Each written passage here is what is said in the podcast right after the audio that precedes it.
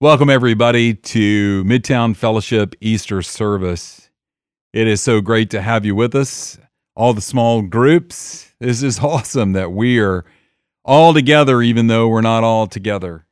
But we celebrate together as the church this Easter Sunday. We remember the words of Paul, who said that if Christ has not been risen, then we are to be pitied among all. So we celebrate today that he is risen, he is risen indeed. We also like to welcome all the new people that have joined small groups for the Easter service. Um, the folks that are Midtowners and maybe some folks that are not Midtowners. Welcome. We love having you here, being a part of this kind of weird and unusual Easter Sunday. I'd like for you to stop your audio in just a second and introduce yourselves to each other, especially the new folks. We want to know who you are. And then take just a second and the person whose birthday is closest to today's date would you share your favorite Easter memory? Have fun. Welcome back and join me for the responsive reading. I want to encourage you to get out your order of worship so you can follow along with us. On the first day of the week, very early in the morning, the women took the spices they had prepared and went to the tomb. They found the stone rolled away from the tomb, but when they entered, they did not find the body of the Lord Jesus. He is risen. He is, he is risen indeed. While they were wondering about this, suddenly two men in clothes that gleamed like lightning stood before them. In their fright, the women bowed down with their faces to the ground. But the men said to them, Why do you look for the living among the dead? He is not here. He has risen. He is, he is risen indeed. Remember how he told you while he was still with you in Galilee the Son of Man must be delivered into the hands of sinful men and be crucified, and on the third day be raised again. He is risen. He is, risen indeed. Death has been swallowed up in victory. Where, O death, is your victory? Where, O death, is your sting? He is risen. He is, he is risen indeed. So, Midtown, let's sing now, and let's try to get past the awkwardness of us being in our living rooms and staring at computer screens, and let's engage our hearts and our voices in singing as we remind ourselves and declare what is true this morning that our Christ Jesus has risen from the grave.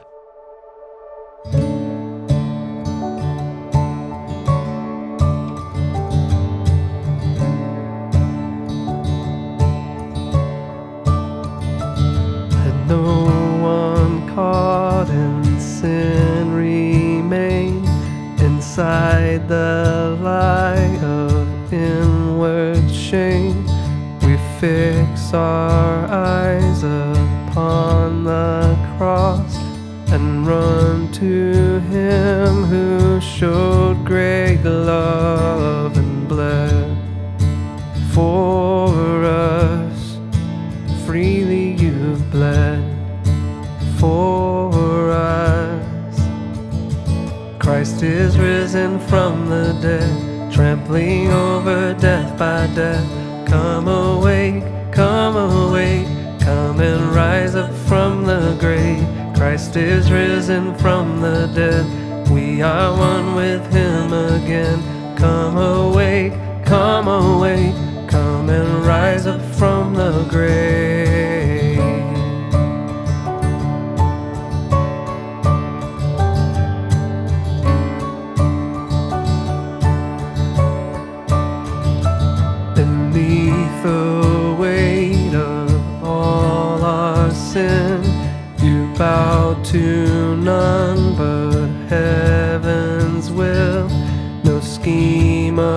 Hell, no scoffer's crown, no burden great could hold you down and strain. You reign forever, let your church proclaim. Christ is risen from the dead, trampling over death by death. Come awake, come awake, come and rise up from the grave. Christ is risen from the dead, we are one with him again. Come awake, come awake, come and rise up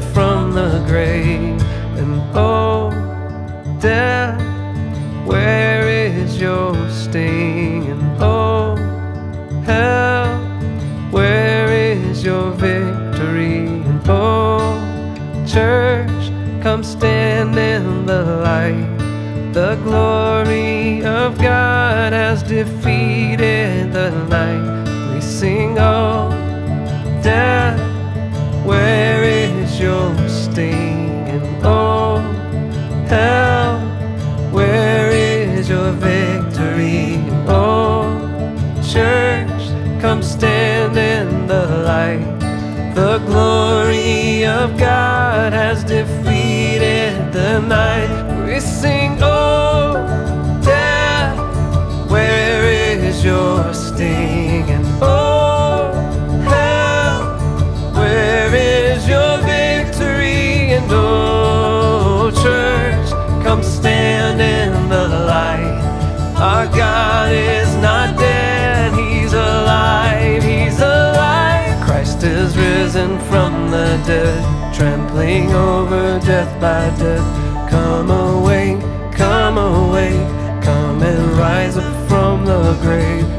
Christ is risen from the dead. We are one with Him again. Come awake, come awake, come and rise up from the grave. Christ is risen from the dead, trampling over death by death. Come awake, come awake, come and rise up from the grave.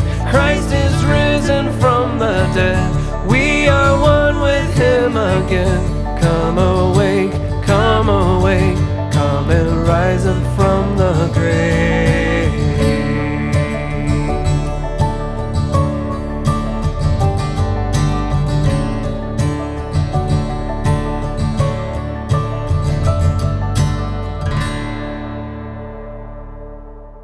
Happy Easter, Midtown. Hey, this is Randy Drawn, pastor over at Granny White, with three of our other pastors here this morning to celebrate Easter morning with you. Welcome, guys. Hey, good morning, Randy. Morning. Morning. You know, guys, this morning we have a lot of our small groups that are gathering together to celebrate Easter together. And since they can't see us, I thought I would just describe us. Uh, Brant is dressed like an Easter bunny. Uh, you look fantastic. Elliot is covered in chocolate. Uh, that's awesome. And Dave is in an egg. So we're in the spirit of Easter. And uh, this morning we are going to be studying a classic Easter passage. This is about the resurrection of Jesus. And so let's dive in. We're in Luke chapter 24, verses 1 through 12. And Elliot, why don't you read that for us? Yep, starting in verse 1. But on the first day of the week, at early dawn, they went to the tomb, taking the spices they had prepared. And they found the stone rolled away from the tomb. But when they went in, they did not find the body of the Lord Jesus. While they were perplexed about this, behold, two men stood by them in dazzling apparel. And as they were frightened and bowed their faces to the ground, the men said to them, Why do you seek the living among the dead? He is not here, but has risen. Remember how he told you while he was still in Galilee that the Son of Man must be delivered into the hands of sinful men and be crucified, and on the third day rise. And they remembered his words. And returning from the tomb, they told all these things to the eleven and to all the rest. Now it was Mary Magdalene and Joanna and Mary, the mother of James, and the other women with them who told these things to the apostles. But these words seemed to them an idle tale, and they did not believe them. But Peter rose and ran to the tomb. Stooping and looking in, he saw the linen cloths by themselves, and he went home marveling at what had happened. Thanks. This is a pretty incredible story. And in this passage of scripture with this story, there's a ton that we want to get to. We won't be able to get to all of it this morning. But let's start with how did we get to this place? Let's talk about the cross for a little bit because the cross seems to be a central thing in the church. We see it everywhere. We see it on the walls, on the steeples, around people's necks, but we don't really see a lot of necklaces with an empty tomb. Uh, that would be kind of cool. but talk to me, guys, about the first half of the gospel that led up to this moment. What actually happened at the cross that we talked about on Friday? Well, the angels tell them right there, remember he told you that he must be, that's Jesus, delivered into the hands of sinful men and be crucified. So, three days before this morning, they watched their dear friend, uh, they watched their teacher, they watched their Lord uh, be arrested. Um, they watched their Lord be crucified, and they all ran and hid. So they didn't necessarily even see him die. But every one of his followers knew our Jesus is dead. The word there, I mean, you just said it, Elliot, must be. hmm Jesus said that he did he laid down his life willingly. No one took it from him. hmm Although everybody up until this point in the gospel had expectations and ideas and things that they believed they needed Jesus to do, none of them, nobody in the story really fully comprehended the deepest need hmm that they had was for Jesus to come and, you know, be the sacrificial lamb, uh, the savior of sinners, to take our sin upon himself and die, you know, as an atoning death. Which we looked at last week in the triumphal entry. Yeah. He's riding as a victorious king. They just didn't know he was riding to be enthroned on a cross. And so this is what he knew he must come do, even though they weren't all aware of it. But he came to do that first. Yeah. And we've been talking about it all through Luke, right? That consistently when Jesus heals people, he tells them, Your sins are forgiven. He Mm-hmm. s- says that he came, even our very first passage, to proclaim freedom to people who are captive. And what people didn't get then is that the cross was the place that all of that would be made would be made true, Hmm. that our sins would be forgiven. Yeah, if we had time this morning, we could talk about the power of what you just said, Brant. The the power of being forgiven, that our sins are washed away as and they're thrown as far as the east is from the west. That's what happened on the cross. All my past sins, my present sins, my future sins. I've really been made clean. And we often talk about this at Midtown that Jesus has come and cleaned the outside of the cup and also the inside of the cup. But he cleaned us up to also fill us up. And hmm. the resurrection is about being filled up. But before we get there, let's look at this passage because we have some women here that are running to the tomb and they have some wild experiences. And then all the men in this passage don't believe them. So take me through this, guys. What are you seeing here? Verse 1 tells us that the women were on their way to the tomb with spices, and that's a ancient Near East practice uh, for these first century Jewish women. These spices were were a way to show affection for a deceased loved one, and so they're going uh, most likely weeping, certainly grieving. They love the one who they saw die, and they're going to essentially adorn the dead body of Jesus. But it's it's clear in the first verse, and, and it kind of plays itself out. These women go to the tomb because they're sure Jesus is dead. They're going to the tomb looking for a dead Jesus. Yeah, and I think you know it's very easy because of where we sit in redemptive history to kind of. Uh, I even found myself feeling like, well, you know, don't they remember what Jesus said to them? He told them that this was going to happen, but if you're on the front lines of this and experiencing it the way that they were experiencing it and walking through the last three to five days that they just walked through, just the reality, Randy, you've said this many times, even in what we're experiencing right now, to not forget the humanity of it all, just as frail, forgetful, you know, limited human beings, the kind of the spiritual, emotional, psychological wake of what they've just gone through. It's profoundly understandable how sad, afraid. These are people who've pushed all their chips in for the last three years. And now the one that they had been following was was gone at this point. And so Yeah, it's easy for us to be kind of hard on these women, you know, and say, were they not excited about going to church on Easter? Like, what? Hadn't they ever been to an Easter egg hunt? right? Well, Did their kids not have new outfits? Like, but the reality in that time was this is normal. When people die, they stay in the tomb, they don't get out. And they were really functioning out of what was normal for them. And uh, what's crazy about that, and I just want to make the jump, help me go there, guys, is that we actually, as the church, can come to church uh, not looking for an alive Jesus, but actually looking for a dead Jesus. Never really expecting Jesus to bounce out of the normal into the supernatural. And so we like to keep church in the normal, which God kind of has blown that up lately about what is normal. But uh, I'd like for you guys to talk a little bit about why do we come to church sometimes looking for a dead Jesus rather than one who has gotten up from the grave?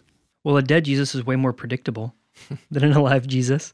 Uh, a dead Jesus isn't going to do anything that I can't understand, right? A dead Jesus is is more about my uh, my thoughts or my musings about what Jesus may or may not want for me in my life, and that is a lot easier for me to comprehend and in a lot of ways to control in my own life.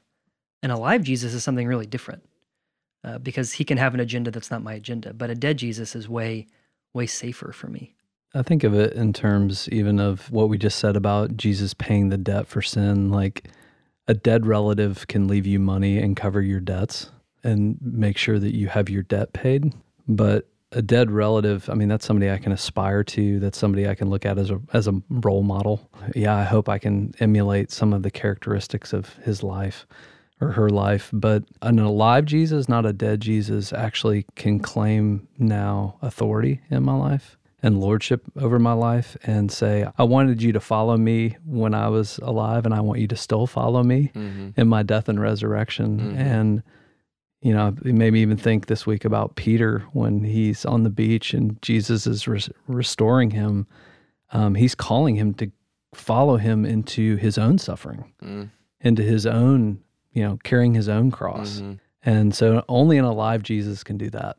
Yeah, and you know the the women were actually going to look for a dead Jesus. We're using that metaphorically. How do we do that? But on the literal for these women and metaphorical for us, it, it's what y'all both just said. A dead Jesus stays put.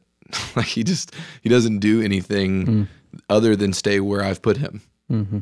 And it's important, I think, to acknowledge too, there may be people listening to this podcast who aren't sure if they believe in a resurrected Jesus. Right. That we're talking about it in a metaphorical sense, but you may be hearing this and, and be thinking, well, I, I actually do believe that Jesus died, that he mm-hmm. was a good teacher, and that's great, but that's that's all that he was. Even that he died on the cross and that that was important. But for many people, Jesus is just that. He is actually physically dead. I think one of the ways in my own life that I pursue a dead Jesus without even knowing it is in seasons of crisis like we are right now with the coronavirus. My question that I keep asking is, what am I going to do? Which really puts the focus on me as if I'm alone in this and I need to figure out how to gain control in the midst of this crisis versus uh, an alive Jesus, where my question becomes, Jesus, what are you doing in the midst of this? What are you calling me to in the midst of this? It's more of a partnership with one who is alive rather than trying to figure out the rules that he set that I'm going to follow. we often say this at Granny White. There's a big difference between having a book on your living room table about a crazy person and actually having a crazy person in your living room. That those are two very different scenarios. And if Jesus is alive, then he's asking us to deal with him, not just his story. Yeah, and what you just said, I, crisis reveals where I've put Jesus. And so when there's stress, when money's tight, when kids are disobeying, when I when I'm in pain, when I'm grieving, like you said, Dave, uh, these women were doing, all that that crisis and suffering is doing is it's not all that it's doing. One of the things it's doing is revealing whether or not I believe Jesus to be dead or alive. Yeah. In this passage, the angels keep bringing up this one word, remember. Don't you remember? Were they shaming these ladies? What's happening here? I mean, they're in the Bible. These women are in the Bible, so they should know the Bible, right? Like, how could they possibly forget that Jesus said, "Oh yeah, on the third day, I'm going to rise again"? Mm-hmm. What what's actually happening here, guys? I think that when the angels are calling them to remember, I don't think that that's them shaming the women or kind of looking down their angelic noses at these women. I think it's it's connected to me to where you begin to see it in the women and you see it in Peter, even though you don't see it in the rest of the disciples at this point. It's connected to that word wonder, where they're kind of gently reaching down uh, I even love it that when they went to the tomb, they didn't just find the empty tomb, that the Lord was choosing to send somebody to them to explain and begin to explain what's happened. Because the Lord is gently and graciously taking them and saying, like you, you say to your kid, hey, remember, remember, you know, daddy loves you. Remember, mommy loves you. Remember, we're here. Remember, you're not alone. And Right. and is inviting them into beginning to wonder or marvel or consider that, yeah, Jesus maybe told them the facts of this. I understand the fact that my parents loved me, but understanding the fact of that and experiencing that is two different things. Especially in pain. yeah, pain, it not only makes me forget the truth, um, but it invites me, like Randy, you said, to, to try to figure it all out and to deal with my circumstances by myself.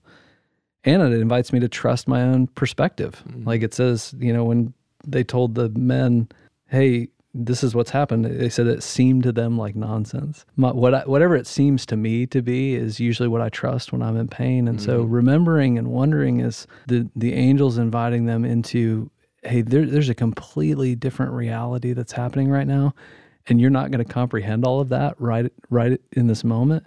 So let me take you by the hand and mm-hmm. begin to lead you into the depth of of the truth that mm-hmm. he's not dead, he's alive. Well, guys, the most exciting part of this passage is not necessarily the lack of remembering or the looking for dead Jesus, but the fact that Jesus actually rose from the dead. And it gets Peter pretty excited because uh, I love Peter. He goes running to the tomb and finds it empty. And on this Easter Sunday, where we're not meeting together as a whole, but in our small groups or maybe listening to this by ourselves, talk to me today, talk to our community today about the power of the resurrection and why that matters to us. Man, one of the things that jumps out at me right away is the power that that the resurrection has, uh, the power of a Jesus who has come and is has brought and is bringing his kingdom into our world even now. It's easy to be on social media and read uh, some inspirational quotes about the idea that God is at work in the world even in this. Other people have ideas about what God is doing and they're pretty negative, but all of those things are just ideas what we have here is the promise that our Jesus is alive and that he is working all of the time. And that he tells us in Romans 8 that he's working for the good of those who love him to make us look more like him. He promises that. And so our confidence that Jesus is at work even now, that he's at work bringing what's good for us into our lives and into our world, even through really horrible, sad situations, that hope is rooted in Jesus rising from the dead. Jesus' resurrection is the seal and the confidence that we have that his promise that he's working things for our good is true. It's not that his words have some mythical power that they live beyond him, it's that he is alive and he is working. And that's true this morning. in light of that, it comes out a little bit symbolically in the story of Luke 24, but it says they go uh, at early dawn on the first day of the week. You get this this image of like this thing that is beginning, this new day that is starting, and the new day that the resurrection started. We're living in the middle of that day still, thousands of years later, waiting for that day to come in its fullness. But what it means, not just metaphorically, what it means actually is that all the promises of God, like you said, Brant, are true, including the promise that one day all things will be made right. One day all will be made well. One day, 1 Corinthians 15 says, uh, death will be delivered its final death blow. One day there will be no coronavirus. One day there will be no addiction. One day there will be no divorce. One day there will be no social isolation. One day there will be nothing that makes us sad or sorrowful anymore. And so we actually, as Christians, can look and actually see how the story is going to end. And with confidence, because Jesus is alive and not dead, with confidence, that story ending is going to come true. And so now, today, when coronavirus wants to write a different story and a different ending, today, when, uh, uh, when suffering wants to come in and give me a new reality, an empty tomb, a living Jesus sitting on a throne tells me I know how this story is going to end. And so I can actually live at peace today with the chaos in the world because I actually know that the chaos won't be how the story ends. And this dawn of the new day is what the resurrection begins. And now we, we know that one day that, as, as Tolkien said, the sun will shine out the darkness forever we're living in hope of that and who hopes for it he already has right? But if you don't have it you wait for it with patience. And what I love about that is that gives me something new for my heart and my mind to sit in right now. Mm-hmm. Mm-hmm. There are all kinds of things competing to hijack what's in my head and in my heart, and that that reality gives me a, a totally different place to set my mind and my heart free to dream and to think right now. Mm-hmm. Well, part of the the beauty of what you both just said, Ellie and Brant, is that as we as we await that day, Scripture, and this is a promise that came pre-resurrection, but through the resurrection, which is that Jesus uh, said to his disciples in John fourteen through sixteen, "It's good for you that I go away because I'm going to send send an advocate, the Paraclete, the Holy Spirit, to you, and so I I have to go." ascend into heaven for that, for my Father to send His Spirit. We have the first fruits of that day that y'all are talking about, that I actually have access now to bring the eternal reality of what Christ has accomplished into the present. I can grab the first fruits from that tree. Uh, like Romans 8 says, that the spirit of him who raised Jesus from the dead is living in you. He who raised Christ from the dead, he will give life to your mortal bodies, not your immortal bodies, to your mortal bodies. And so he's bringing life and resources and resurrection power into the present right now. And he says things like in John 14, I'm going to give you this advocate. He's going to help you and be with you forever. He's the spirit of truth. He lives with you and, and will be with you. I will not leave you as orphans. I will come to you. And because I live, you also will live. We have this Holy Spirit that teaches us all the things that Jesus said and reminds us of everything like the women needed reminded. I'm going to remind you again and again and apply the truth to your heart, the truth that you talked about, about that day that is to come. I'm going to apply that truth to your heart every single day, every single moment of every single day. And like sunscreen at the beach right now, mm. we're all getting pretty sunburned. And I need that truth applied mm. probably every 60 minutes. Mm. But Peter rose and ran to the tomb. Stooping and looking in, he saw the linen cloths by themselves, and he went home marveling at what had happened. It is our prayer for you, our sweet community, for the church, that as you participate in this Easter Sunday, that today you'll go home marveling at what had happened. That the Jesus who loves you so deeply that he would go to the cross and consider it a joy to embrace the cross for you and to take your sins upon him so that you now could become the righteousness of God, and through you to display His glory, His goodness, and His grace. In the Gospels, Jesus says that He is the light of the world, and then later in the Gospels, He turns to the church and says, You are the light of the world. So I pray for you and for us pastors that this season of struggle and crisis and close family ties would be a place to display the light that is ours through Jesus Christ and the power of his resurrection. Amen. Amen. Amen. Now, let's sing together again as we draw our time to a close and declare that we serve a living God, that Jesus is alive, that he is restoring our hearts, that he is making all things new, and he is redeeming all things to himself, to the praise of his glory.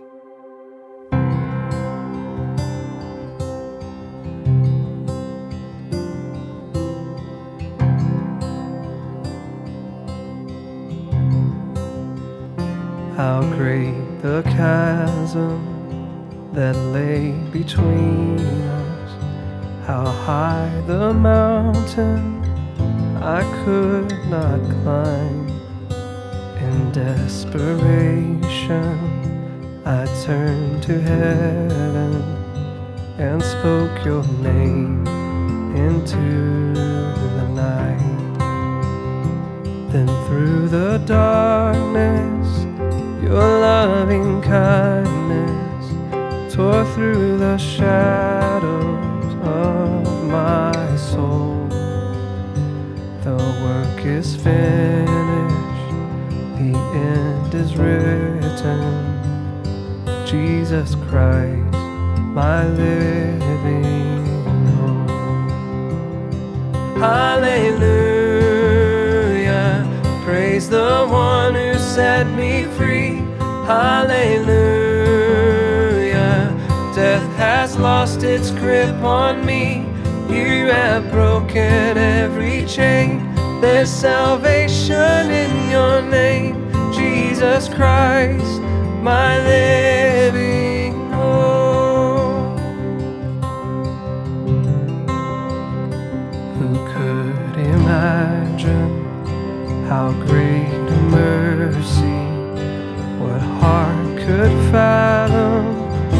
such boundless grace? The God of ages stepped down from glory to wear my sin and bear my shame. The cross has spoken, I am forgiven. The King of Kings calls me Savior, I'm yours forever.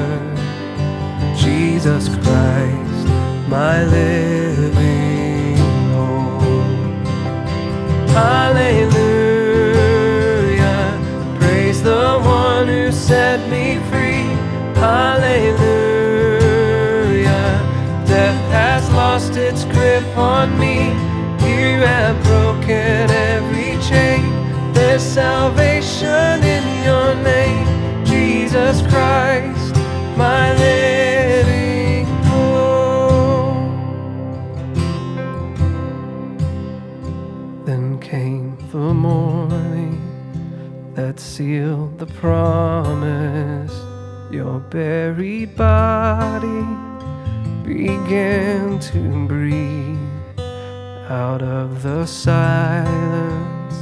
The roaring lion declared the grave has no claim on me. Then came the morning that sealed the promise. Your buried body began to breathe out of the silence.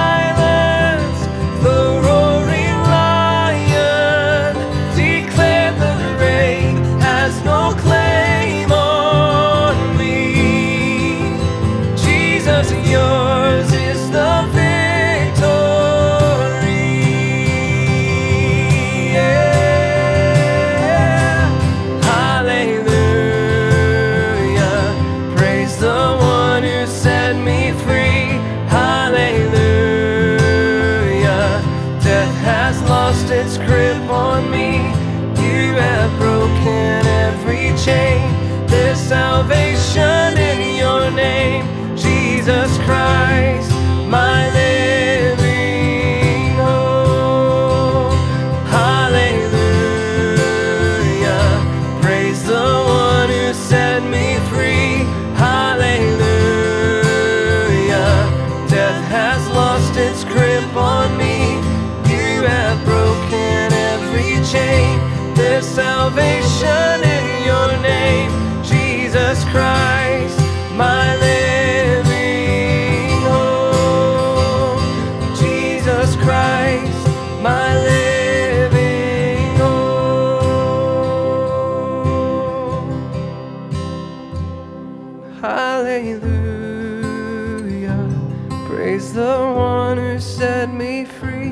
Hallelujah.